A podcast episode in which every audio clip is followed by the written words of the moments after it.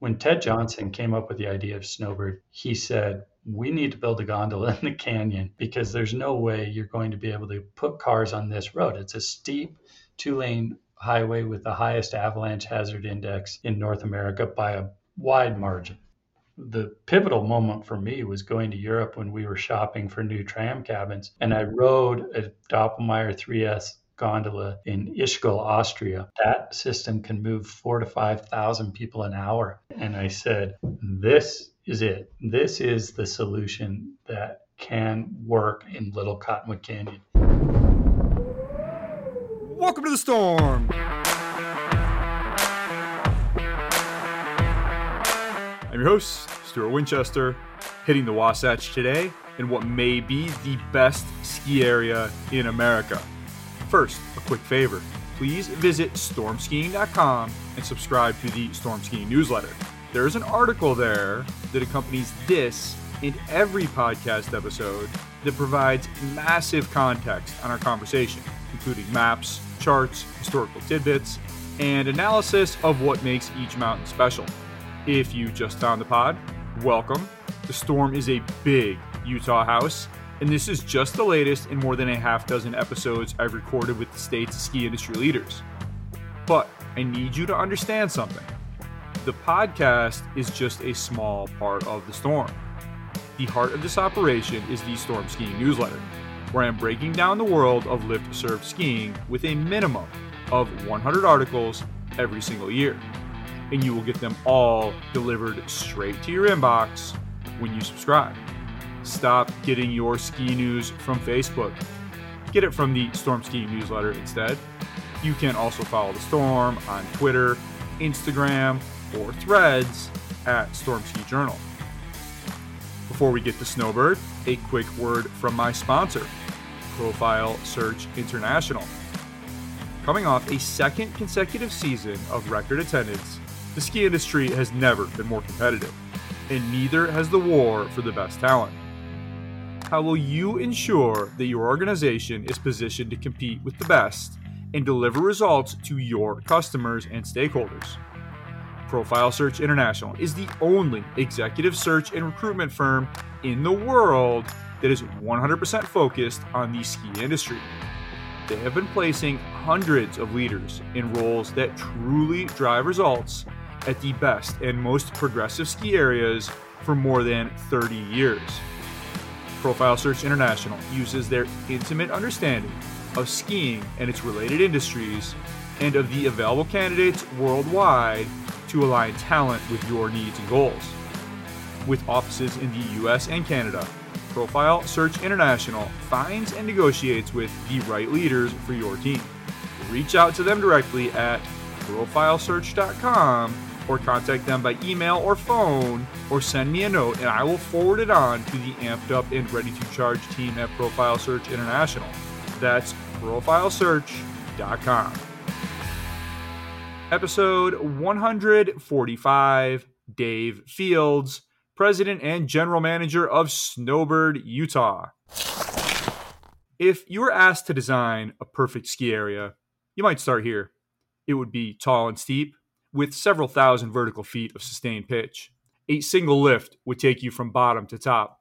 It would reliably pile up hundreds of inches of snow every single winter, and it would sit high enough to preserve that snow.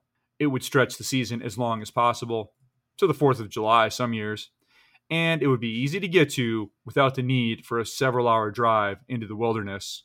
Well, you're in luck because by those measures, Snowbird, Utah may be the finest ski area in America. 3,000 feet of sustained pitch served by a tram that travels from the bottom to the top in just 13 minutes. The resort not only scores an average of 500 inches of snow per season, but that snow tends to be among the lightest POW you will find anywhere in the world. Snowbird's base area sits close to 8,000 feet allowing the mountain to push the season well into spring and occasionally even into summer. And the mountain's position at the top of Little Cottonwood Canyon means that Snowbird is just 45 minutes from Salt Lake City and from its ever growing airport. Or at least it's only 45 minutes away when everything lines up perfectly, which happens a lot less often today than it once did. Because the truth is that while Snowbird is about as good as skiing gets anywhere, the place is dealing with some enormous challenges an exploding local population, the proliferation of multi mountain passes, and the global profile that descended over the Wasatch following the 2002 Olympics have, among other factors, cluttered the mountain's canyon access road with traffic and moved Snowbird to the top of every skier's wish list. So, what to do? How do you evolve one of American skiing's most beloved places without losing all the things that make it special? let's find out. My guest today has been president and general manager of Snowbird, Utah since 2018.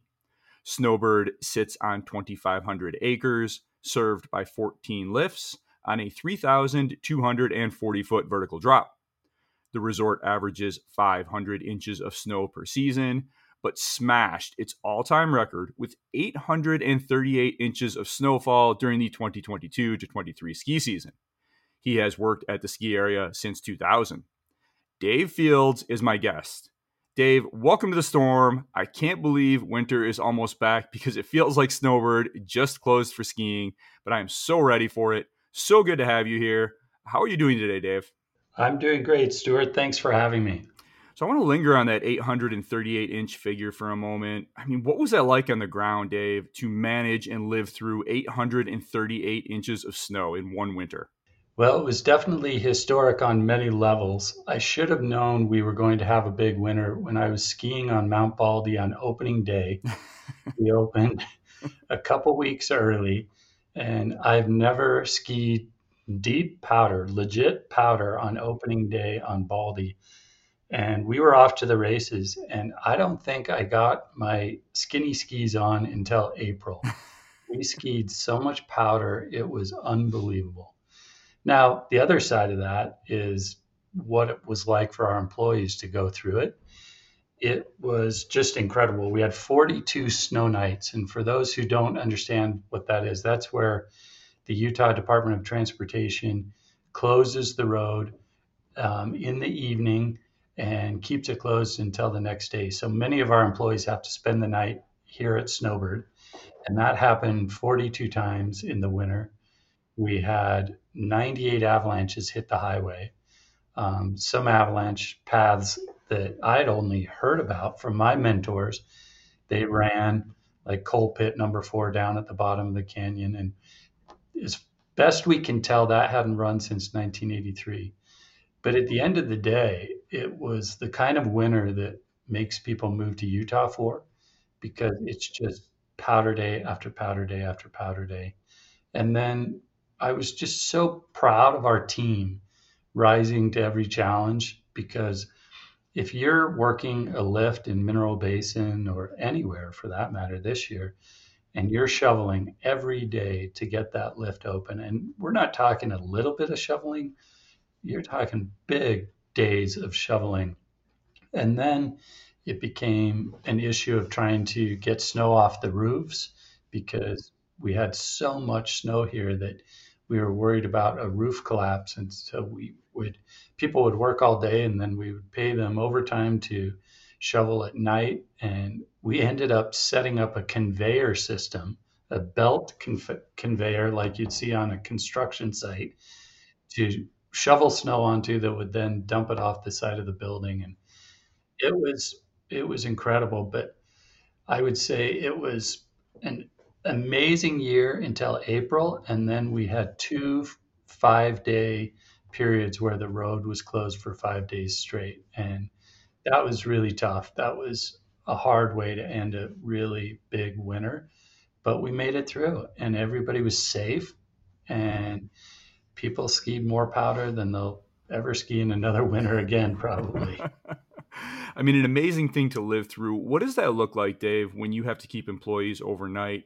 How many employees are we talking about? And what's your contingency for that? Do you just have a big room, like a gymnasium, like we would see in a hurricane evacuation situation where you have cots set up? How do you house all those employees and how many employees are up there? You're talking several hundred employees on a snow night because we operate four hotels here with 900 rooms plus the mountain and the restaurants and all the other facilities. And then we also have groups and conferences that are here. So it takes a big team to get this place going in the morning. And sometimes you don't know if the road will open at eight o'clock in the morning or not at all. So you have to be ready to make sure our guests are taken care of from a food and beverage side, from parking lots and plowing, and then getting the mountain open so those who are here can go ski. So it's a big team. We feed them and then we try to get as many hotel rooms as we can and we stuff employees on any bed we can. That's our first choice. If we really have tight occupancy in the hotels, then we have blankets and pillows and we've slept on floors and couches and it's a real juggling act for our lodging team to try to find rooms for everybody. But we did a pretty good job of it this year and most nights almost all of our employees had a bed to sleep in which is really important when you're working as hard as this team is to get the mountain open. They need a good meal and a good night's sleep before the next day so it sounds like quite an adventure for anyone who works there. And I would imagine that this translated to pretty good business results for you. Ski Utah reported 7.1 million skier visits in Utah for the 2022 23 ski season. And for context, that was the all time record, beating the former record that was set just the previous season of 5.8 million. So that is an enormous jump for a mature market as Utah is. How did that translate on the ground Dave, was that good for business? Did you see all time records at Snowbird? What can you tell us about the 2022-23 ski season from from that point of view? It was really good until it wasn't. There's definitely a point of diminishing return when it comes to snow, and April hurt. Mm. Being having the road closed for basically two weeks straight really hurt, but it was still a really good season for us. And I think when you have the best snow in the country, that gets a lot of buzz. It's on social media, it's on endemic media. Everybody's talking about how it's just going off in Utah and I need to get to Utah. So it really helps hotel bookings. It really helps get people energized to go ski. The locals ski more. December was amazing because we don't have the hotel occupancy in December that we do the rest of the year. So you go out skiing and you knew most of the people on the tram. It was incredible and we skied our brains out and really enjoyed it. And so we had a good year, maybe not as good as some of the resorts that had unfettered access and they could get everybody to their resort every day, but it was a really good year for us. So, as impressive as 838 inches is, Alta right next door reported 903 inches, and they closed a couple months earlier than Snowbird it may not make sense for folks mm. who are just looking at these two ski areas on a map and see that Alta literally shares a border with Snowbird. But what can you tell us, Dave, about the way the snow comes into the canyon and why Alta is able to get just a little bit more snow, but over a season adds up to quite a bit more than Snowbird? The reason the skiing is so good in Little Cottonwood Canyon has a lot to do with the Great Salt Lake and a phenomenon called orographic uplift. So storms that come out of the northwest, which many do, cross the Great Salt Lake and slam right into Little Cottonwood Canyon. An orographic uplift means the storms hit the end of this box canyon and then rise and deposit the snow um, here at Alta and Snowbird and then move on westward. So you see a lot of storms. When people get on planes and fly here, is when the forecast is calling for a northwest flow because that treats Little Cottonwood Canyon really well.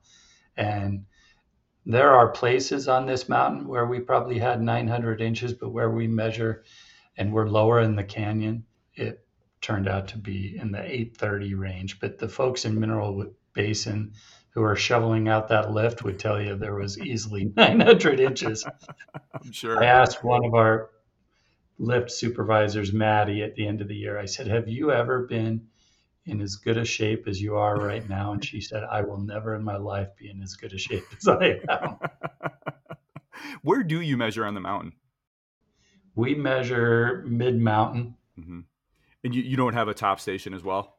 No, we don't. Um, not at Hidden Peak, but we measure Mid-Gad and GAD2 and uh, a few different places. But yeah, that that's generally a mid-mountain snowfall number that we use. So a phenomenal season to christen these new tram cars that you put in.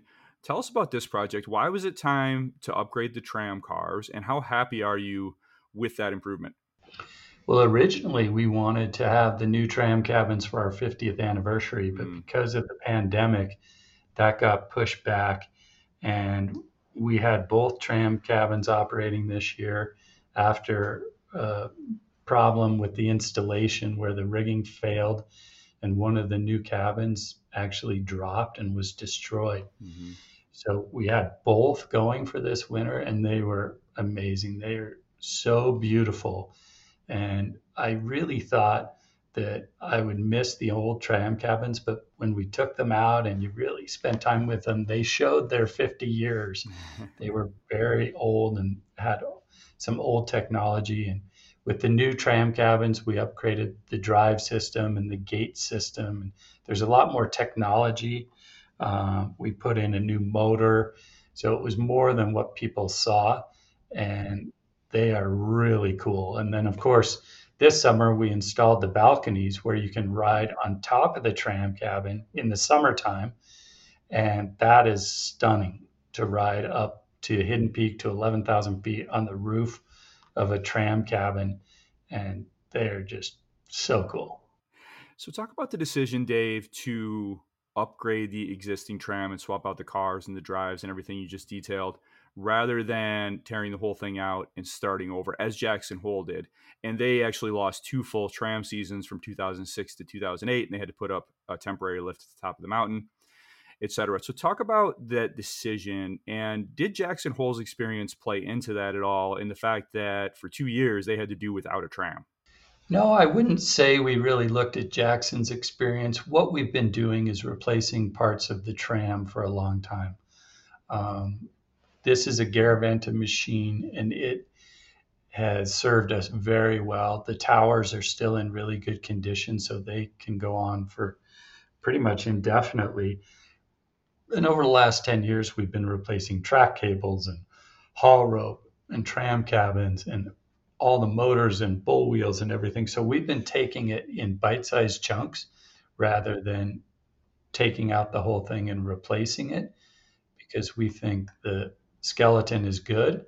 And mm-hmm. now it's pretty much a new tram other than the towers. And we're very happy with how that worked out.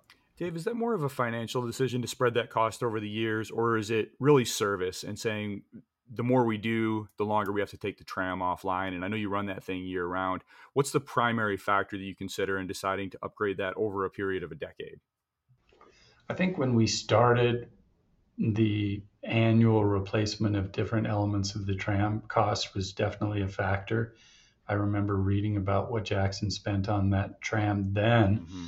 and I can only imagine with inflation what it would cost today to replace right. the whole thing. It's, yeah, it is a very big number. Mm-hmm. Yeah. So as you mentioned during installation, the red car fell was damaged beyond repair. What can you tell us about that day, Dave? Where were you when you heard it happened? How did you react? Just take us through and tell us what you can. Well, we were anxiously awaiting the tram cabin's arrival, and I was down at the mouth of the canyon taking pictures and video, and a couple of my friends had come out, and it was the most exciting day I'd had in my career here at Snowbird, and we watched them come up the ca- canyon and they got moved over into place, and I was here for the first day. And then I was down in southern Utah in Torrey, and our senior director of mountain operations, Drake, Jake Treadwell, called me. And I'll leave some of the profanity out, but uh, he said, You're not going to believe this, but the new red cabin just dropped and landed on the old red cabin. Oh.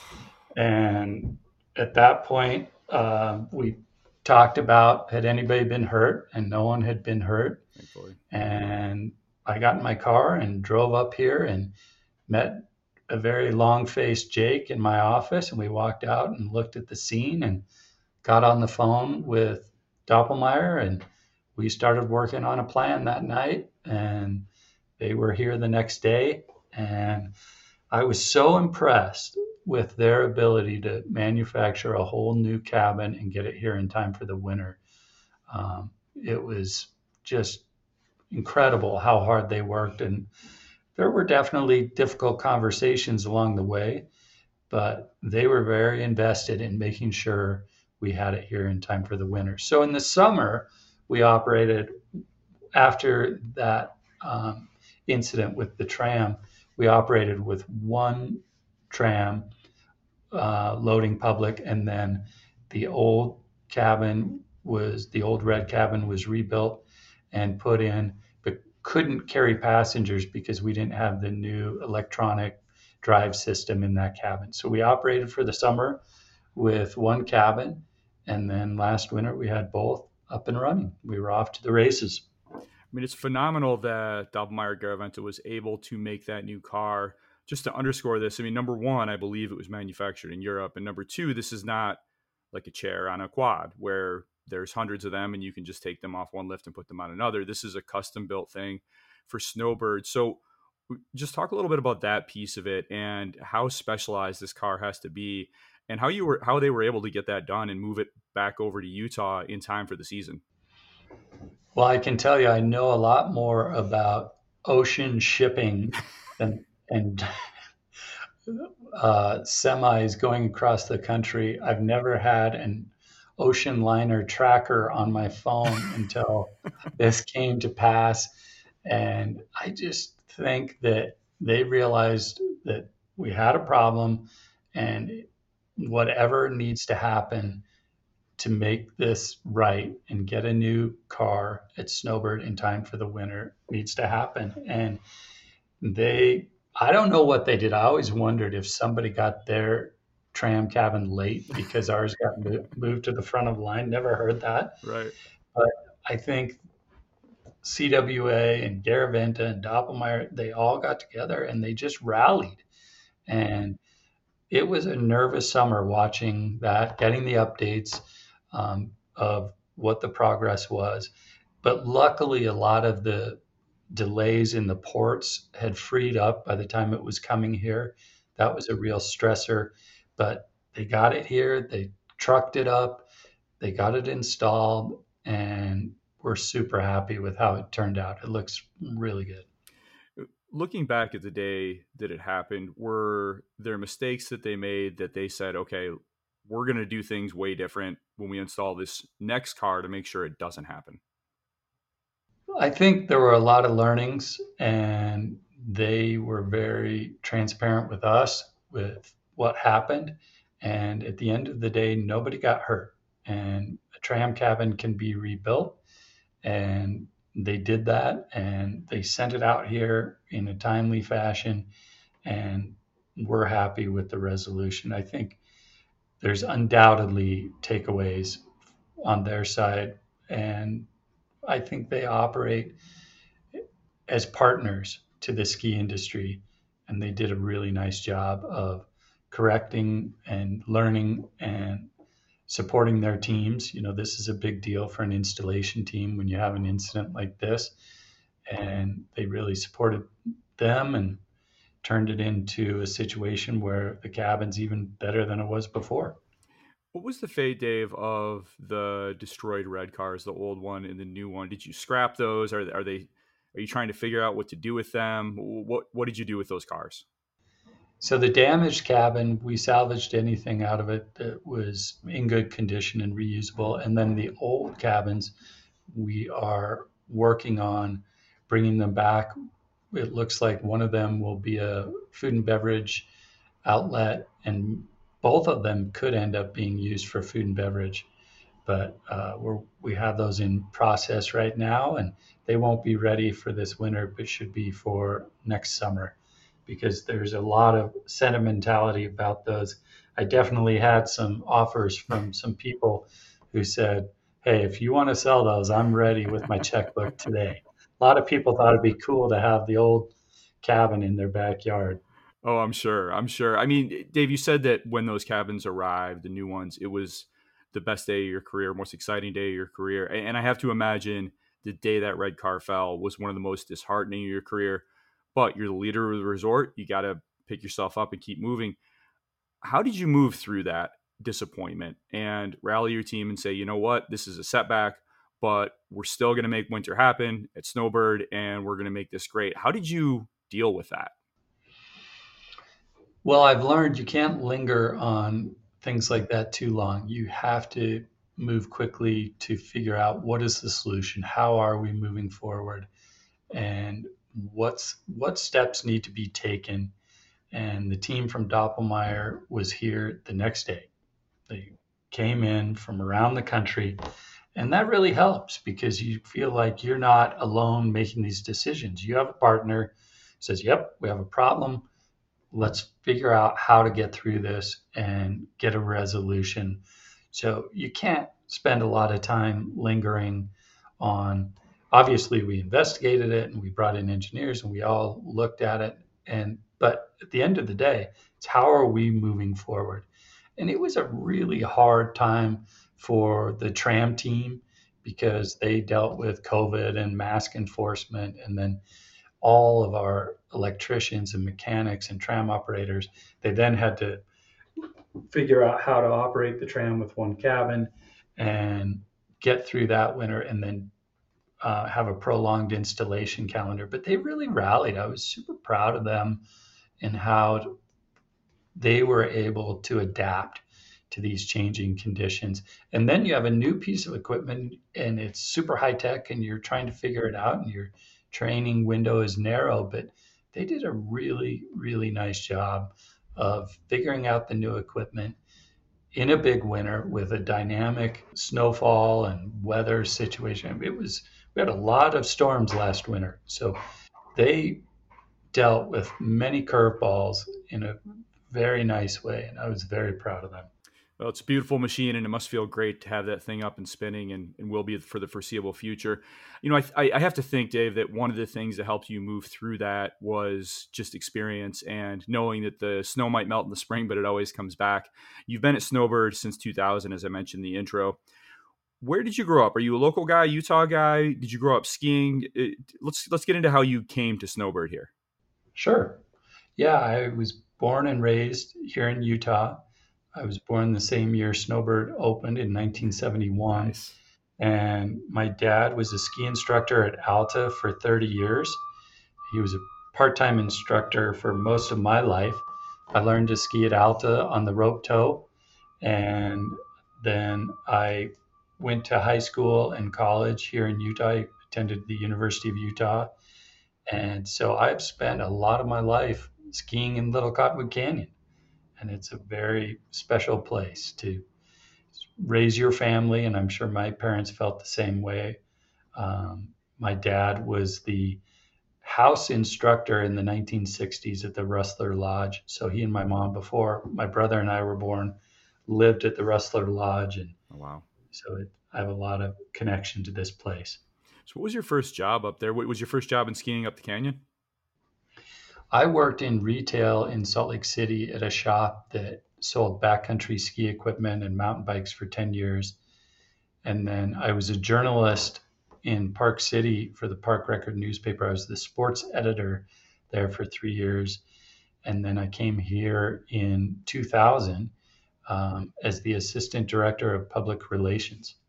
And to me, I had hit gold. I had the dream job my office was 100 yards from the base of the Peruvian lift. I skied 100 days my first full winter here, and that was pre Olympics. Right. So there was a ton of media coming here from around the world to figure out what was Utah all about. It's hard to believe now that we have 7.1 million skier visits in the state. But back in 2000, when you were talking to press from around the world, most of them couldn't even find Utah on a map. Wow. You would literally have to tell them, well, we're between Colorado and Nevada. And they wanted to don't know about Mormons and the weird liquor laws. And they really looked at you like, really? They're skiing in Utah? And it's hard to imagine today that that was the mindset, but it really was. But it was so cool to meet all these journalists from around the world doing pre Olympic stories and take them out skiing and get to know them. And many of them are still friends today. I mean, I have to imagine that when they realized what they were dealing with with that LCC POW, they were just their jaws would drop. I mean, what was that like it, to watch them go through that realization that they found something really special? Well, it started at the airport. They would fly in and they'd be up at Snowbird in 45 minutes, and they're saying, "How can this be? How can you have a major metropolitan city with this kind of skiing so close?" And then you take them skiing and they were blown away and then you take them out to dinner and they could have a glass of wine or a drink and they'd say oh well i thought was, you couldn't drink here. Yeah. No no you actually can and it's fine. We have amazing food and beverage and you can get a drink and they the word spread quickly and i think the olympics for utah were a real turning point in the awareness of this place because you track the visitation um, to our ski resorts since the Olympics. It's gone up, but really the state has added over a million people since the Olympics. I think we were 2.4 million when we hosted the Olympics in 2002, and now we're at 3.4. And Unreal. the prognosticators are saying we're going to be at 5 million by 2050. Wow. So it'll just keep coming. So you start out and you have this great job and you're taking the media around, work your way up to general manager in 2017, president in 2018. Take us through that journey, Dave, and, and how you wound up running the resort. Well, I was lucky to be given a lot of opportunity. I spent three years as the assistant director of PR and then and working for an amazing guy named Fred Rollins who taught me a lot. And then when he retired, I became director of PR and advertising. And then slowly I was just given more and more responsibility. And then uh, Bob Bonar said to me, I would like to give you more responsibility. I think at that time I was over events and the ticket office, and he named me the vice president of resort operations. And that gave me an opportunity to get my fingers in lots of things, be exposed to many different departments, and learn. And that was really my approach to the whole thing is I don't know much about a lot of these different areas. And I just spent time listening and learning and riding in snowcats and working with lift crews and going out on routes and listening to people who had worked here for 40 to 50 years in some cases about what it takes to operate this place because there's a lot of complexity to it with the amount of snow we get, the avalanche control that we do, the hotel business, the conference business, the Oktoberfest. So I was really grateful for that opportunity. I think I spent eight years as vice president of resort operations. And that gave me the confidence to be able to accept the role of general manager and ultimately president and GM because I'd had that time to learn and get familiar with how this place works. Dave, tell us about Bob in particular. He was the president and CEO for 21 years before you assumed the roles, and he had actually worked at the resort since its founding in 1971. Talk about Bob's legacy and what you learned about being a leader from working with him. Well, Bob was amazingly generous in his time, and he was also willing to give me opportunities.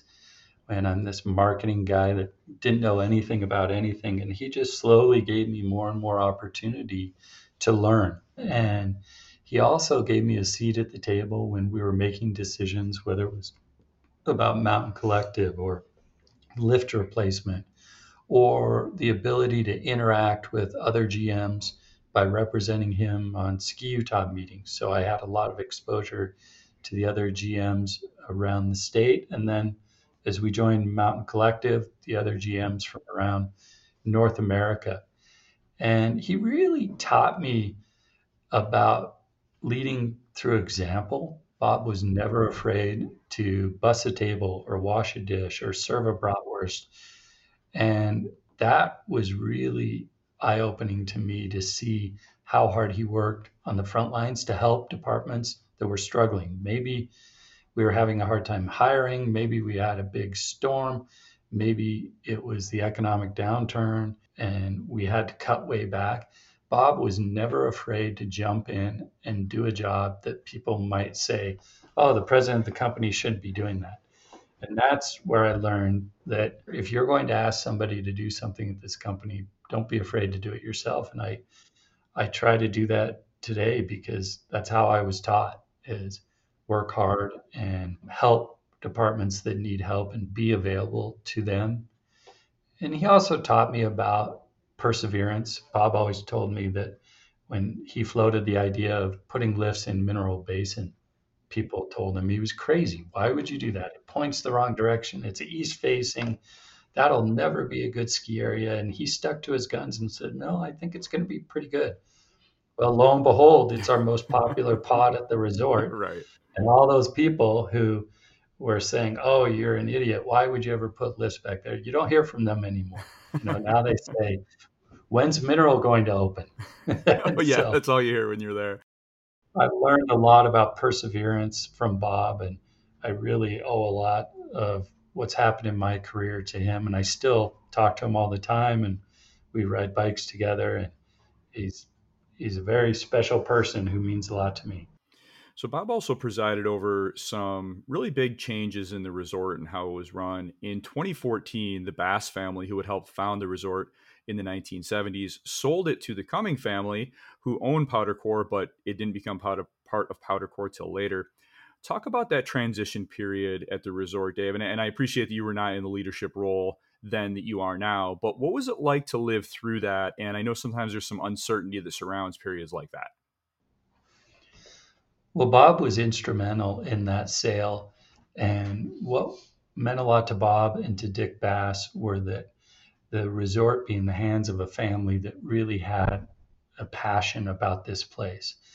And I never understood how important that was going to be until I started working with Ian Cumming and then John and David Cumming.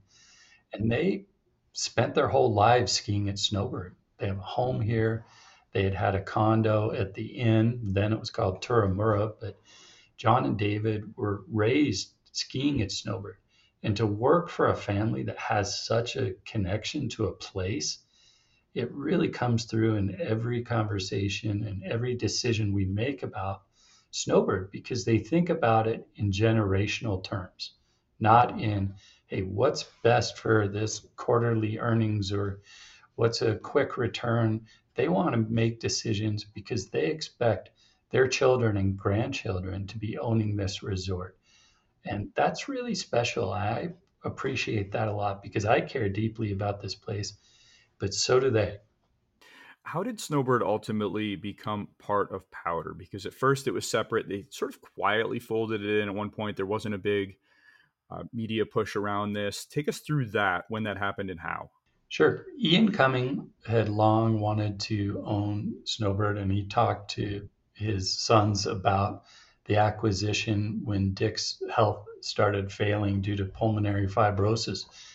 And obviously, John and David were very encouraging that Ian buy it, and he did. And we immediately started working with the Powdr Group on partnerships.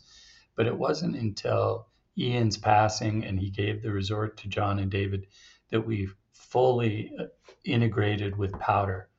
And that has been a really good opportunity to have resources beyond what we traditionally did here at Snowbird. We were a standalone resort. So if we had a technology problem, we had to figure it out ourselves. And when we were making big decisions, we didn't have a lot of people to consult with. And now you had this whole network of ski resorts and expertise so if I have a challenge, I can obviously talk to Tim Brenwald or Justin Sibley at Powdr, but I can also call my fellow Powdr GMs. I can call Dustin at Copper or Mike at Killington or Hervig up at Silver Star, any of these people who have loads of experience and ask them, what's it like? What how are you dealing with this problem? What are you doing about this? And it's a great resource to have that. And now we have those relationships. in marketing, in technology, in finance. And we're not just an independent company trying to figure out the ski industry, especially in such a dynamic time like right now. Yeah, from a business point of view, and the way you just explained it, it totally makes sense. There does continue to be a lot of cultural capital around that cachet of being independent. And there was a lot of rejoicing recently when Jackson Hole, rather than selling to one of the big conglomerates, the Kemmerer family sold it to another group of locals. And there's a lot of fretting these days around when an independent ski area becomes part of a larger conglomerate and a lot of fears around what it'll do to that identity. Snowbird still feels like an independent and it's still I don't think that folks talk about it as being part of this big conglomerate. There's not a lot of Powdr branding, for example, when you're around there. How has Powdr been able to achieve this? Having had a front row seat there, how are they able to integrate Snowbird into a larger portfolio while still retaining that spirit of independence, which is part of what sets the place apart? Well, I think first and foremost, it's family owned. They're local. John and Christy live here in Park City, and they very early on when we started working the, with them they talked about making each resort the best version of itself they were not interested in creating a homogeneous experience between all Powdr resorts each one of the Powdr resorts has its own independent character and feel and culture and you don't want to lose that that's really important that a place feels authentic. And I think Snowbird does to spades. And it's just really nice to be able to operate a resort that's in the best interest of our season pass holders and our guests and the people who come up here in the summertime for Oktoberfest. We do what works for Snowbird, but at the same time, we have the resources of a larger resort company so when we're making technology decisions about point of sale systems or ticket systems, or we're looking at multi resort pass products, or we're trying to make a change in our season pass offering, we can bounce ideas off other people and try things. And being able to learn from a resort like Copper or Killington or Eldora or these other resorts that's really helpful because you can take their learnings and their successes and sometimes their failures and say, okay, how would that work here at Snowbird? What works in our environment? Each market is different. We have this major metropolitan area here in Salt Lake City. We have a lot of competition in the Wasatch Front. So each market's different and needs to be treated uniquely. The Storm Skiing Podcast is a Quicksilver Films production. And expertise to analyze decisions and implement technology that improve the guest experience. That's really nice. Yeah, you've really Snowbird has really over your tenure tiptoed into all these different coalitions, and I want to focus on multi-mountain passes here for a little bit, Dave.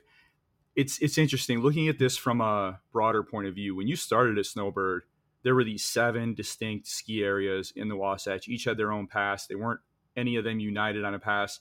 Now, if you get an Epic Pass and an Ikon Pass, you can ski all seven, which is now six because Vail combined Park City and Canyons. Just zooming out a little bit, what's been your reaction to watch this firsthand of going from seven distinct independent ski areas to ski areas that are united around two national coalitions and draw folks in from all over? What's that been like to watch? Well, I'm just amazed at how quickly the marketplace has changed. And I think from a guest perspective, for the better. You can get access to six resorts in Utah on one pass. That's yeah. pretty incredible. Yeah. And am I shocked that we got to this place so quickly? Yes. But the ultimate winner in this is the guest who maybe they don't want to have one resort season pass. Maybe they want to have optionality and flexibility to bounce around. One of the really cool things about Utah is how different each of the ski experiences is. And so that's a really good option for that that person. We still sell a lot of season passes and our pass holders are super important to us and we make a lot of decisions based on them. But to be able to have a season pass and an Ikon pass that's good at six Utah resorts is pretty special. And if you asked me five years ago, would this be where we ended up? There's no way I would have predicted it.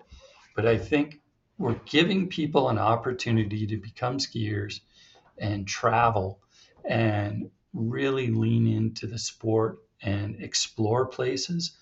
And maybe they want to go up to Big Sky, or maybe they want to go to Jackson, maybe they want to go over to Ski Aspen. That's good for the sport when people are traveling and it's affordable to get your family in the sport. That's good. We need more of that. We need to be thinking more about how to create future skiers. This is something that you've been participating in for quite a long time. Snowbird was an early adopter of the Mountain Collective Pass, which debuted around 2012, and Snowbird joined shortly thereafter. Talk about that experience, Dave, and what you learned from that, and ultimately whether that led to your decision to join the Ikon Pass for its inaugural season in 2018.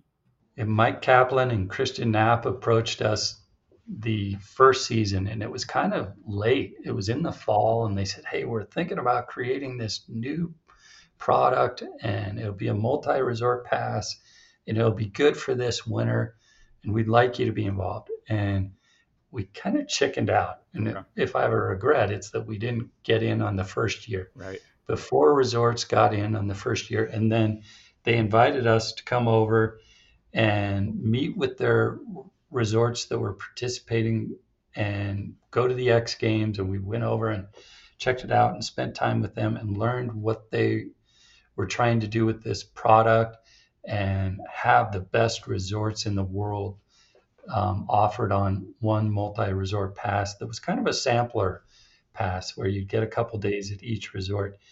And we committed and we joined and we were exposed to all these other resort leaders at the time, you know, it was Jerry Blann and Rusty and ultimately Andy Wirth and Dave Brownlee and Onno and Bob. And again, going back to Bob, he invited me to all those meetings and I had a seat at the table and got to watch how these people were thinking about the industry and dealing with the different challenges. And it really became an opportunity, not unlike what I have with the Powdr GMs, to call these people and say, hey, how are you dealing with this situation? What are you doing about that? And the Mountain Collective has worked really well for us because people travel around the country. It tends to be super dedicated skiers. They have a high likelihood to stay here at Snowbird, and it gives you four days in Little Cottonwood Canyon. And it's a very nice product. And gave us the confidence to look seriously at the Ikon Pass when it came out and get involved with that. So the Mountain Collective gives skiers two days at Alta and two days at Snowbird. When Snowbird joined the Ikon Pass, it was as a combined destination with Alta, and you shared those five days, or skiers shared those five days on the Ikon Base Pass and seven days on the Ikon Pass with Alta. Take us through that process, Dave, of negotiating that with Alta and making that decision and why ultimately it made sense to combine days for Little Cottonwood rather than having your own allotment of Ikon Pass days? Yeah, we felt like the jump from two to four was okay. You weren't going to cannibalize season pass sales, and it would keep people in the canyon a little bit longer. And what works really well with the Mountain Collective is clustering and having uh, few resorts for people to bounce around to in a market on a road trip. There tends to be a lot of road trips in the Mountain Collective, and they'll go to different locations. So we opted to have four days in Little Cottonwood Canyon, and it's worked out really nicely. It, you ended up with your own allotment of Ikon Base Pass days anyway at Snowbird because in 2022, Alta followed Jackson Hole and Aspen off of the Ikon Base Pass. So now you have to buy up to the Ikon Base Plus to get those five Alta days, and you and you still get the seven days on the Ikon Pass. When Alta made that decision, did they consult with you? Did you consider leaving the Ikon Base Pass as well? And ultimately, why did you decide to stay on that tier? Yeah, Alta made that decision independently of us. Um, we obviously operate as two separate businesses. And what we heard from our guests is that that product at that price point really worked for them. They were willing to live with blackout dates on the busiest weekends and holiday periods, but it allowed them to have access to Snowbird and the other mountains. And we really felt like it was an important product for those skiers and snowboarders who wanted to be at Snowbird. So we opted to stay on the base pass and it works for us. We think it gives people access and they really enjoy being able to come to Snowbird. So we're happy with it and we're not planning to move off of it. Have you seen any spillover from Alta's decision? Do you get more Ikon Pass visits that maybe formerly would have gone next door, but they stay there at Snowbird? No, I really haven't seen a big jump there. Not so, really. So it sounds like you're cons- committed to keeping Snowbird on the Ikon Base Pass indefinitely. Is that fair, or, or is this still something that you yeah. rethink every year? No, I think that's a fair statement. We like having the Ikon Base Pass, the full Ikon, our season pass holders, and we've launched some new season pass products. And then we have a Flex 5 uh, program that we modified and revamped for this year. So we feel like we have a lot of products at different price points that work for different customers. And the obviously we look at past pricing every year and products, but we like where we are right now with being able to offer different products for different people based on where they want to ski and how much they want to spend. So the Ikon Pass has been a little controversial for locals and it's become a little bit of a bogeyman in the ski world as far as being an easy thing to blame for crowding. And you've mentioned a number of things that have been happening that also contributed to Snowbird being busier than it was when you showed up 23 years ago. You know, the, the Olympics, the growth in Salt Lake City itself, uh, improvements to air travel, and, and just reputation and getting around. To what extent do you think that the Ikon Pass holds credit or blame, or however you want to frame it, for the current situation in Little Cottonwood Canyon and some of the traffic that you're seeing? And, and to what extent is this just kind of become a scapegoat for some other for a very complex network of things that are happening to change that ski experience from what it once was well i think there's your answer right there you just said it i think utah's growing really quickly and we saw a huge boom here in utah in outdoor recreation around covid and when whether I'm hiking or playing golf or riding my mountain bike or riding my motorcycle, there are more people recreating in Utah than I've ever seen, and I've been here my whole life. Every trailhead is packed. Every golf course, you can't get a tee time, and everything I do outdoors is busier than it used to be. And whether or not the multi resort passes are contributing to that, I don't know but I do know that they're giving people access to outdoor recreation, which does not seem to be subsiding here in Utah post COVID, if we can use that term. Hopefully, we're approaching post COVID. But um, I see recreation on the rise. I see Utah on the rise. It's the fastest growing state in the nation. So there are a lot of factors at play. And do more people have access to Snowbird than before? Yes, they absolutely do. But we can also spread them out. Um, one thing that we've learned that's very interesting is with these multi resort passes, if Little Cottonwood Canyon is closed, a lot of people can push off to other locations, which is great for them. But we can literally break these other resorts when the we have an extended closure in Little Cottonwood Canyon.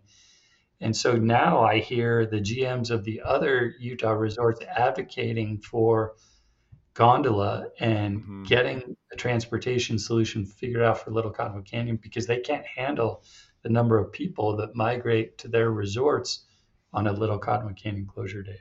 Yeah, I definitely want to get into the gondola in a moment here. I, I want to ask you a couple more things about Ikon Pass. One of the great benefits that your pass holders can take advantage of is to add an Ikon base pass on for just $349 and that benefit has been available for several seasons now the issue is that the Ikon base pass has been slowly shedding some of its better ski areas more attractive destinations aspen jackson hole as i mentioned alta uh, taos sun valley and then for your pass holders probably most significantly deer valley alta and Snowbasin. as resorts have fallen off this product have you heard from complaints from your pass holders that they can't upgrade that add-on pass to a full Ikon pass or even an Ikon based plus pass? Yeah, I have heard that occasionally from pass holders for sure. Um, I think that Ikon base pass add-on was an amazingly generous offer, and I think a lot of people took advantage of it, and less do now than before but it's still a really good deal to add that to your snowbird season pass purchase and a lot of people still do it. But um, it's not valid like you say at as many resorts but it still gets you access to a lot of places and it's a good um, even one road trip pays for that. Yeah so i think you'll see people continue to take advantage of that as long as alterra wants to offer it i think it's a really good deal so Snowbird has long offered a joint pass with Alta called the Altabird Pass. And last year for the 2022 to 23 ski season, this pass debuted at $1,649. For 2023 to 24, the price shot up to $2,488 early bird. It's now 2,788 at current prices. We're recording this on September 18th. It was basically the exact same price as buying a full Alta and full Snowbird pass. What happened with the Altabird pass this year, Dave? Why did the price go up so much? Well, we looked around the market and looked at season pass prices for the top destinations in the world, mostly here in North America, and we realized that we have two of the best resorts that you can ski. Um, in our case, ski and snowboard. And we really felt like the price wasn't where it needed to be. And so we moved it to what you just described, which is the same price as a season pass at Alta and a season pass at Snowbird. And we just felt like it was underpriced at the time. And this gives you complete unlimited access seven days a week throughout the holidays at two of the best resorts in North America. So it sounds like that's the new baseline, Dave, and there's no intention to bring the price back down. Is that right? Um, I wouldn't say that Absolutely. Forever is a long time.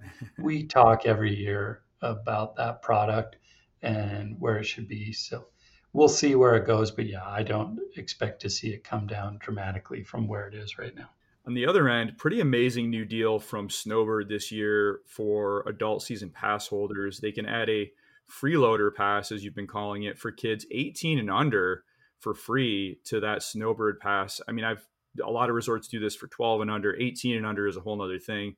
Really amazing value for families dave. Talk about the freeloader pass and why you decided to introduce this product. Well i'll start with the name. Um, when that was first proposed i think it was tess hobbs our senior director of marketing who came up with that name and i laughed so hard and i thought there's no way we can call this pass a freeloader pass. And we ended up rolling with it and i just it cracks me up every time i think about it. But really that pass was it, recognizing that families are not necessarily the, the two one mom one dad two kids. And if we're serious about getting more people exposed to skiing and giving families the flexibility and honoring that there's diversity and people want to have flexibility in their pass, uh, we needed to behave differently. It used to be called the family four pack, and it was two parents and two kids. Right. And that was so rigid. And so we came up with this idea and launched it, and it's been very popular. People have really appreciated that, hey, maybe we only have one kid, but the neighbor kids always wanted to go skiing, and we can take them and introduce them to the sport. Or maybe there's a nephew or a niece who wants to come. And it's really been encouraging to see how well that's received. And I think it's important that we continue to make strides towards introducing more people to this sport. And I think this pass does that. And it has a great name. And it was scary to open it up, you know, and take the guardrails off of it. But it's been great. And the feedback has been so good from our pass holders who say, thank you. You know, we've wanted to do this. And I've even heard from a couple people who said, well, we were already doing this. We just kind of fibbed on the, the, the pass forms. But it's another example of being able to adapt and be flexible based on the marketplace and try new things, which I'm really thankful that we have the freedom to try new things and experiment. And if they don't work, we'll do something different the next year. But in this case, it's been very popular, well received, and I think we'll keep it going. Another relatively new product at Snowbird and throughout Powdr is Fast Tracks, and you're entering your third season with this, which is basically an add on to your ticket, your lift ticket, and it allows you to go into a lane and cut ahead. How has this product been going two years in, and how have you evolved as it's gone along? Well, the biggest improvement to the product is for this winter, we just shifted to RTP. We were on Siriusware, which mm-hmm. is a ticket sales platform, and we're now on RTP. So now we'll be able to just add it to your ticket media, whether it's a day or a season pass. You won't have to have another piece of media that you're showing the attendant at the lift lines. And that will really improve the guest experience. You know, sales were pretty soft in year one, but they really improved last year. And we think this will make great strides in the guest experience it's so much easier when you just add it onto your pass and you ski up and go through the gates and get on the high speed quads. There was some controversy around this product when it was introduced. I asked your colleague Mike Solimano, the president of Killington, about this a couple of weeks ago. He said that because they've kept the numbers so low that essentially people weren't even really noticing that it was there. What's your experience been like at Snowbird? How are you metering this product so that it's not disruptive to folks who decide that they can't they don't want it or just can't afford it? Yeah it is valid on six high speed quads here at snowbird and quads have a lot of capacity. So we have a dedicated lane for fast tracks and it doesn't really impact the other guests and they're used to it now and they don't even notice it because we have a fast tracks lane and then a mountain school and Seven Summits lane, and then all the other lanes. So there's really, it's a great experience for those who purchase it, but it's not impacting the other guests because we do limit it. We cap the numbers that we sell.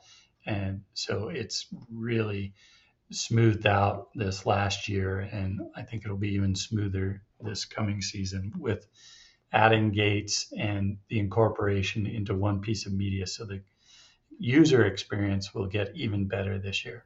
So the tram has so far been excluded from fast tracks. Do you think that that will be an indefinite exclusion and that folks will have to always wait on the tram line? Yeah, because of the capacity of the tram, we only load 90 to 100 people per tram cabin. So you really don't have the bandwidth there to add another lane. Um, so, what our season pass holders tell us is that the tram is really important. And all you have to do is come here on a powder day to understand the energy and the vibe of what it's like around the tram. So, we think we'll keep it on the high speed quads and not include it on the tram going forward. That's working out really well. So your Powdr sister resorts, Copper Mountain and Killington, now offer fast tracks season passes is this something you've considered at Snowbird or will consider for the future? Yeah, we're watching that right now to see how that goes. And again, it's great to be able to talk to Dustin and Mike and say, okay, what's what's this like? Fast Tracks was an existing program at Copper Mountain. So they have some history there. And I believe they sold that as a season pass historically um, in V1 of this product at Copper. So we're constantly talking to them and finding out how it's working. But every market's different, and we have the flexibility to do what works best for Snowbird. So right now, it'll just be a daily product, but I would leave that door open in case we decide it's something that will work well for our pass holders.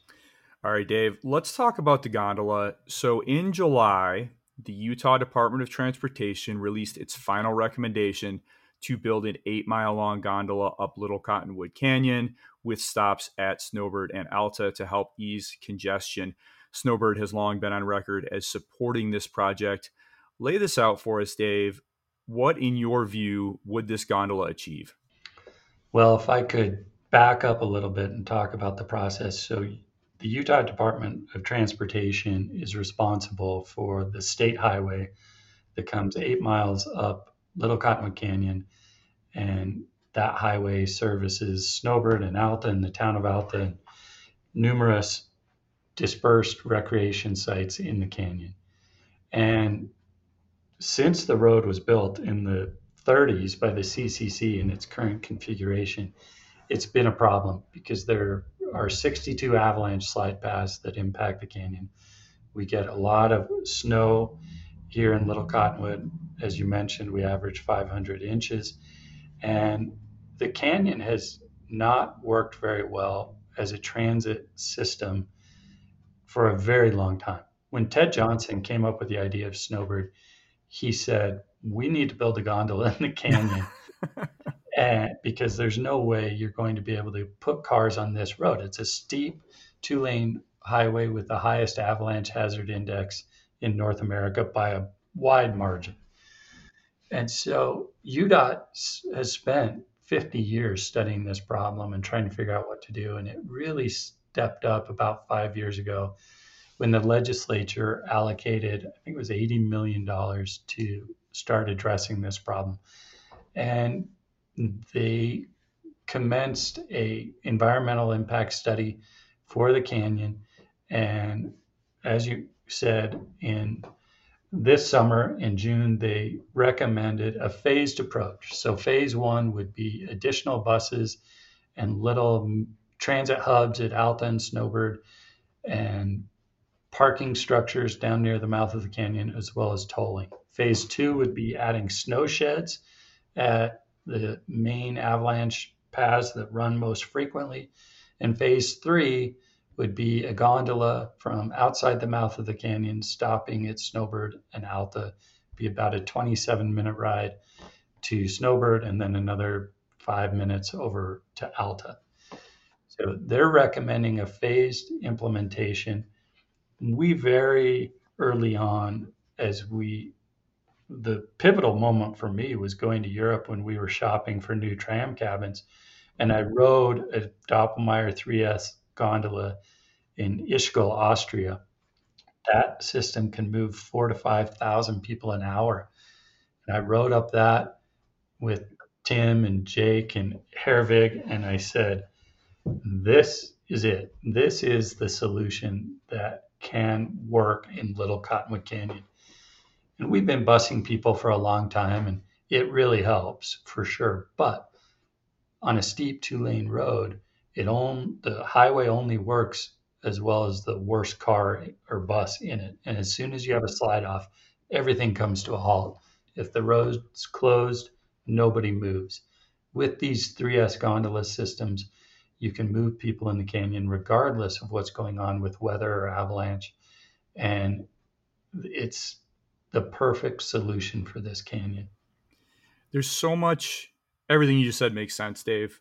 There's so much emotion around this decision, and so many people who are so staunchly opposed to the notion of a gondola in Little Cottonwood Canyon, which they find offensive for a few different reasons. One being cost, one being a scar on the natural landscape you know, it's funny because everything you say, the road has not really worked well since it was built, right? You, you would never ever be able to build this road today.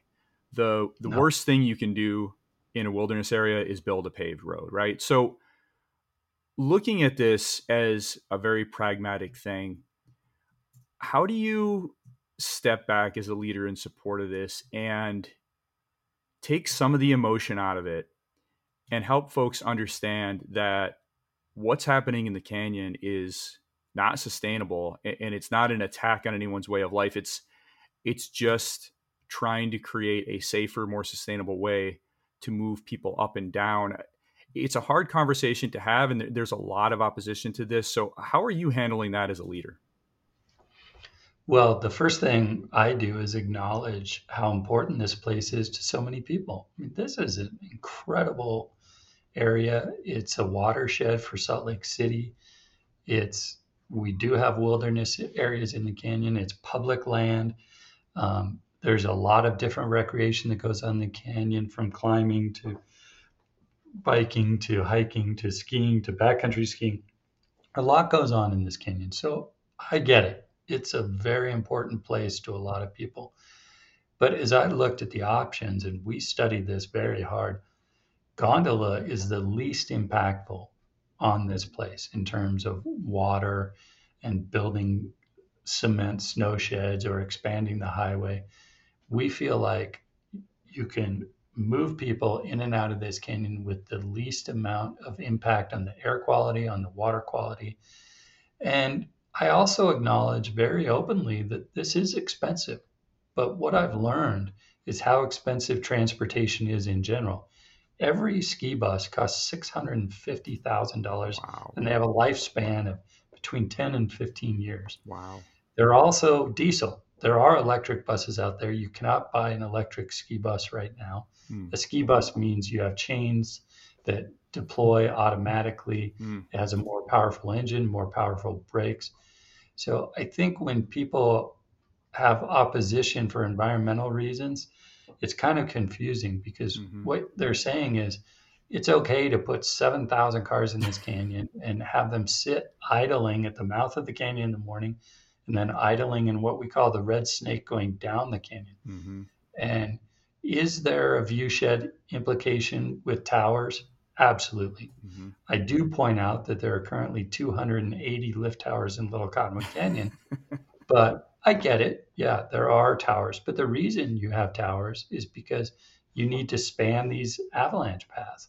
Snow needs to be able to move underneath these ta- or underneath the cables and not impact the towers. So, yeah, there are trade offs. But with what UDOT's proposing with a 2,500 space parking garage outside the mouth of the canyon off of the road so there's not a high rise parking structure.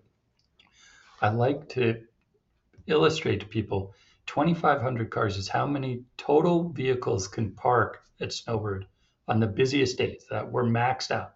So with a gondola, you could take every car that's going to Snowbird, put them in the parking structure, get them off the arterial roads that run through the communities of Cottonwood Heights and Granite and Sandy, put them in the parking structure so there's not traffic backed up into people's neighborhoods, and then let people go ski. So every day you know, okay, it's going to take me 27 minutes to get up to Snowbird. I can go ski as soon as I get there. Mm-hmm. I'm on the hill. Mm-hmm. I'm right above the base of the Peruvian lift. I can access Peruvian, Wilbur, Gadzoom, Big Gad, or the tram, and you're skiing. At the end of your day, you go down, take your skis off, climb in the gondola, you're at your car in 27 minutes, and you're out of here. And I just really commend UDOT for taking the very thorough and thoughtful approach to how to tackle this problem. And I think they've done a nice job, and we're excited because we will be participating in this. We own the land where the gondola station would go. And what we said is, hey, UDOT, we bought this land. We'll either sell it to you for what we paid for it or give it to you as a public private partnership. We'll pay for our season pass holders and employees to ride the gondola. And we have 1,100 acres outside the resort boundary. When gondola is constructed, we will put those acres into um, some kind of conservation easement so they're never developed. And that includes Mount Superior, one of the most iconic peaks in the Wasatch. And I'm super grateful to work for a family and a company that that, that supports that kind of environmental commitment. it's there's there's so much good stuff in there, Dave. I, I mean, first of all, it, it seems as though this gondola would it what it would essentially do is move the base of the resorts down below the really hardcore snow line, right? They're going to get some snow there, but they're certainly not going to get 500 inches. It would remove the road hazards. And in, in doing so, would just make it a lot better experience for everyone and take a lot of stress off the environment.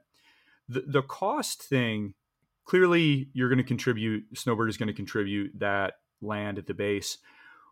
There's been various scenarios floating around of how Alta and Snowbird and Powdr would commit to this. What's the current thinking at Snowbird and Powdr around what sort of financial piece of this you could or would be willing to to contribute to the overall construction and maintenance costs? Well, one of the things that was excluded from the UDOT EIS process was looking at revenue potential from each of these transportation solutions that they studied. And they studied everything from train to buses to tunnels to gondola. And the point I always made to them was uh, if you build the longest gondola in the world that goes up into the top of Little Cottonwood Canyon, you will have revenue from that and that will offset your capital and operating costs of this installation. And because of the parameters of the EIS, they couldn't look at that. But that revenue will be significant. I know I sell summer tram passes and we sell a lot of them. And if you could ride the gondola up to Alta and walk through the wildflowers or come up to Oktoberfest, people are going to do that. If your family comes in from out of town mm-hmm. and are you going to say to them, hey, let's go ride a bus up Little Cottonwood Canyon? There's no way. but if you say, hey, we can ride up this stunning gondola and it has Wi Fi and comfortable seats and it's one of the most beautiful rides in the world, you're going to do that and you're going to pay to do that. So I'll start with that. There's a lot of revenue on the table there. But we are open to exploring public private partnerships. There's a lot of examples of that around the world and we're definitely willing to talk about it. I met with UDOT last week, and we're going to be meeting regularly to look at different ways we can support this because it is good for Snowbird, but it's also good for everybody coming up this canyon to recreate on a year-round basis. I would have loved if everybody coming to Oktoberfest yesterday could have ridden a gondola. That would have been stunning. And I don't believe vehicles are the answer to this canyon. And I would have liked to see UDOT be even more aggressive and say, let's take more cars off the road. But this technology can support that. That's why I think it's a good decision. So let's rewind to the beginning of this conversation and a few things that you brought up, Dave. One is how you had to keep employees overnight for 40 plus days this past season. And the other is those five day closures of the canyon that occurred in April how different do each of those things look projecting into the future if similar things happen if that gondola exists? Well, 42 goes to 0 mm-hmm. um, our employees can go home at night, sleep in their own bed. I can't tell you how many difficult conversations I had with staff members who were stuck here for five days in a row about, Dave, I need to get out of here. I've got my kid's soccer game. I have my kid's uh, performance. I'm missing my vet appointment or my doctor's appointment. You know, these are big asks of employees to stay up here. You, the commitment level of our team is just stunning.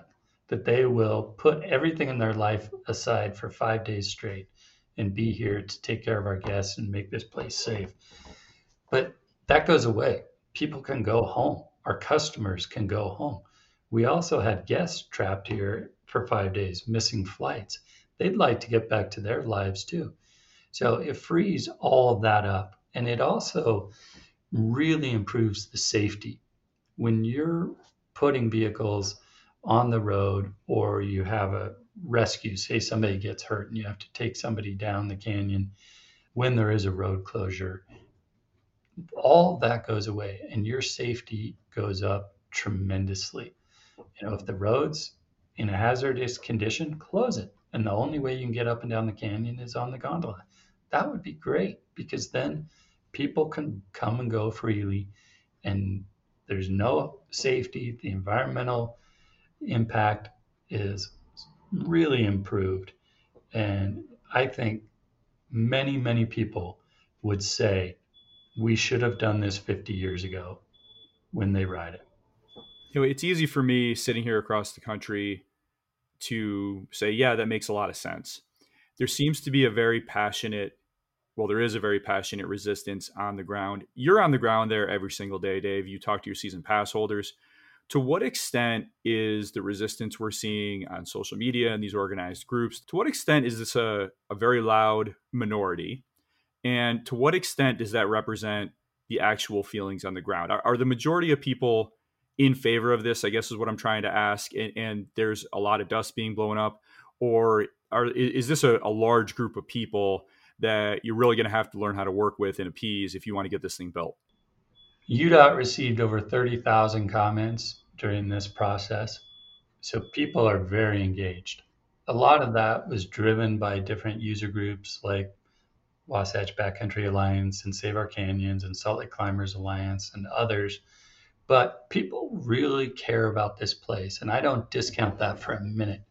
But what we saw is when we surveyed people statewide that there was support for gondola. And it the takeaway from that process was the more people learned about gondola and how it works, the more they supported it. a lot of people don't realize that these are being put in around the world, not just in mountain environments, but in urban environments where they have to span dense population areas and move, move people from point A to point B. They're being used all over the world because at the end of the day, they are quite cost effective. They have a very long lifespan, they have a very low labor model. So as we educate people they come around and they understand it. Some people will never come around, and that's okay. But if I've learned anything, change is hard. And people don't want to change because it's scary and it's different. But every time I talk to somebody who goes to Europe, they say, those people have mountain transportation figured out. Why can't we do that here in the US? Well, here you go. UDOT agrees, and they have realized that a gondola is the best way to move people in this canyon. Now, it wouldn't work in Big Cottonwood Canyon. Big Cottonwood's too long, has too many bends. So UDOT's plan is put a gondola in Little Cottonwood Canyon, take all the ski buses and move them to Big Cottonwood Canyon. That's a win-win in my opinion. Well, it's a big project. It's a big vision. I wish you the best of luck with it. Let's wrap up here today, Dave, with a talk on the mountain. The first thing I want to ask you about is the proposed Mary Ellen Gulch expansion and you approved uh, secured approval from the Forest Service in 2016 to do this. Tell us about this potential expansion, Dave. What sort of terrain is over there? How much? What kind of lifts would serve it in? What's your current thinking around the probability or possibility of this happening? Yeah, it was really um, the Utah County Board of Adjustment that gave us that approval. I think that was eight years ago and it was a five-year approval to put a gondola from Hidden Peak, the top of the tram, over off the American Fork Twin Peaks, and then uh, the terminus would be on the far side of Ellen Gulch, and then a lift coming back out. We renewed that five-year approval because we're not ready to go there. We have a lot of capital investment we're doing here on the front side. It would add about 350 acres of terrain. Most of it we own. Um, the very top uh, is Forest Service land in the upper cirque. But we want to keep that option open because we think that is our last expansion point over there. So we want to keep that viable for as long as we can. Um, but we're not ready to go there yet. We're doing a lot of investment here. We built a cogeneration plant on site that generates almost six megawatts of powder power. And so we're creating almost all of our own power here. And we have some chair lifts that we're looking to replace, and we're investing in the buildings.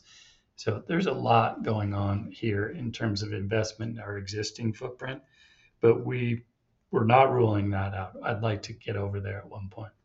Looks like the next major lift project will be Wilbur, which right now is an old fixed grip double. and you secured approval to replace and realign Wilbur. Tell us about the vision there. What sort of lift are you thinking? What will the new line look like? And what's your timeline? So we are finalizing the approvals with the Forest Service to replace that lift with a Doppelmayr fixed grip quad with a loading carpet and moving the loading area to what we call as the ballpark, the big area where Gadzoom mm-hmm. and Midgad are mm. already stationed. Okay. So the base would be near the Bryce Astle Training Center, and then you would unload near the or exactly where the current unload mm. is.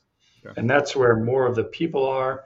The old Wilbur lift is in a depression. It's not a great spot. And that drive building was um, no longer in code because it was a it is a old wooden structure. And so we needed to replace that lift. That's why it rose to the top of the priority list. And we think we'll be able to get that open lift, that lift open earlier and on avalanche control mornings. It'll be good access for the ski team and for their training and races. And that's going to be a very nice improvement. And hopefully one day it opens up the opportunity for lift serve biking. We've gotten out of that business but we'd like to one day get back in there. I mean, Snowbird is a fierce mountain, and I would imagine that's what the majority of your skiers come for go off the Cirque and do all the fun stuff up top. The mountain does have some nice, gentle terrain off of Baby Thunder, off the Midgad mid station. Those are both old double chairs. Jackson Hole, which similarly has that fierce reputation for terrain that Snowbird has, has done a really nice job with the mid station on their Sweetwater gondola of becoming more of a family mountain.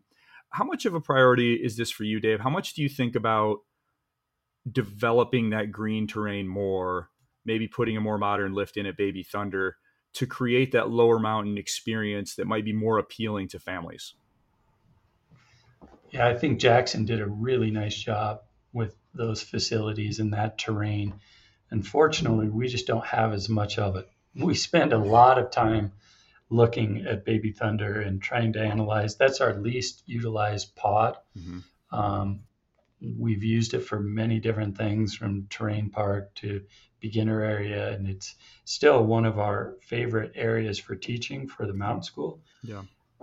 And that fixed grip double handles the crowds down there or lack of crowds easily. Yeah.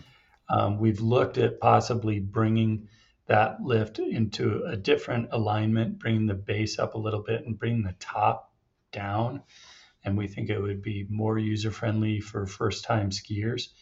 But uh, that's a work in progress. We spend a lot of time looking at Baby Thunder and trying to figure out how to make this mountain better for teaching. Mm-hmm. Our instructors do an amazing job of navigating our our beginner skiers around the place, but we're definitely known for the steep fall line terrain. We have a lot of that. And for that kind of skier or snowboarder, this is heaven.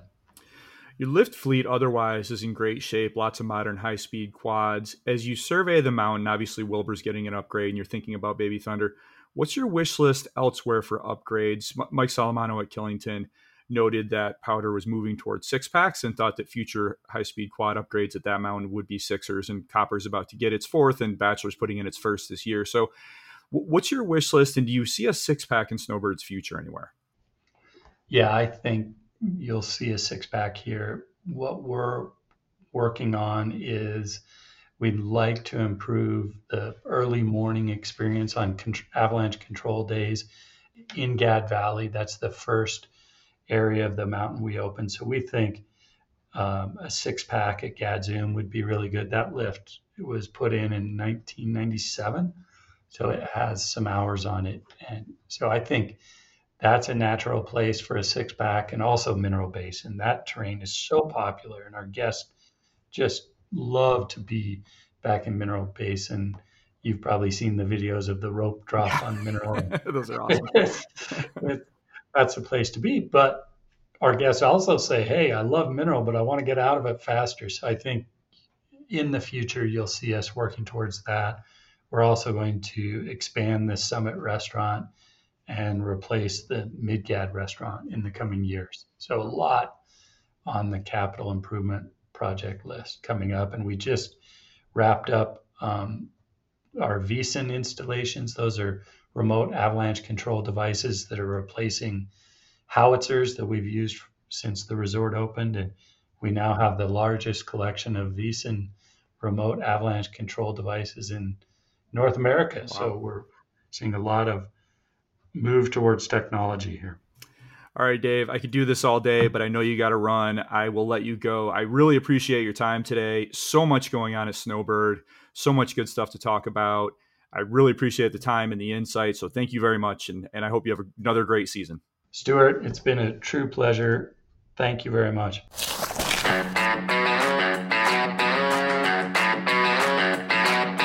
That's Dave Fields, President and General Manager of Snowbird, Utah.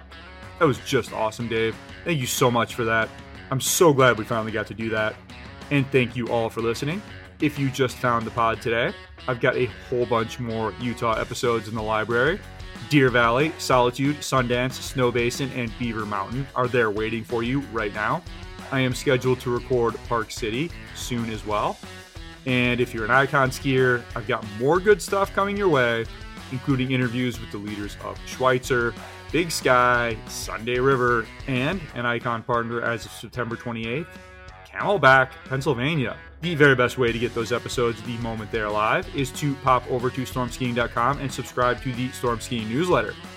New pods appear in your email box several hours before syncing with the podcast services, including Apple and Spotify.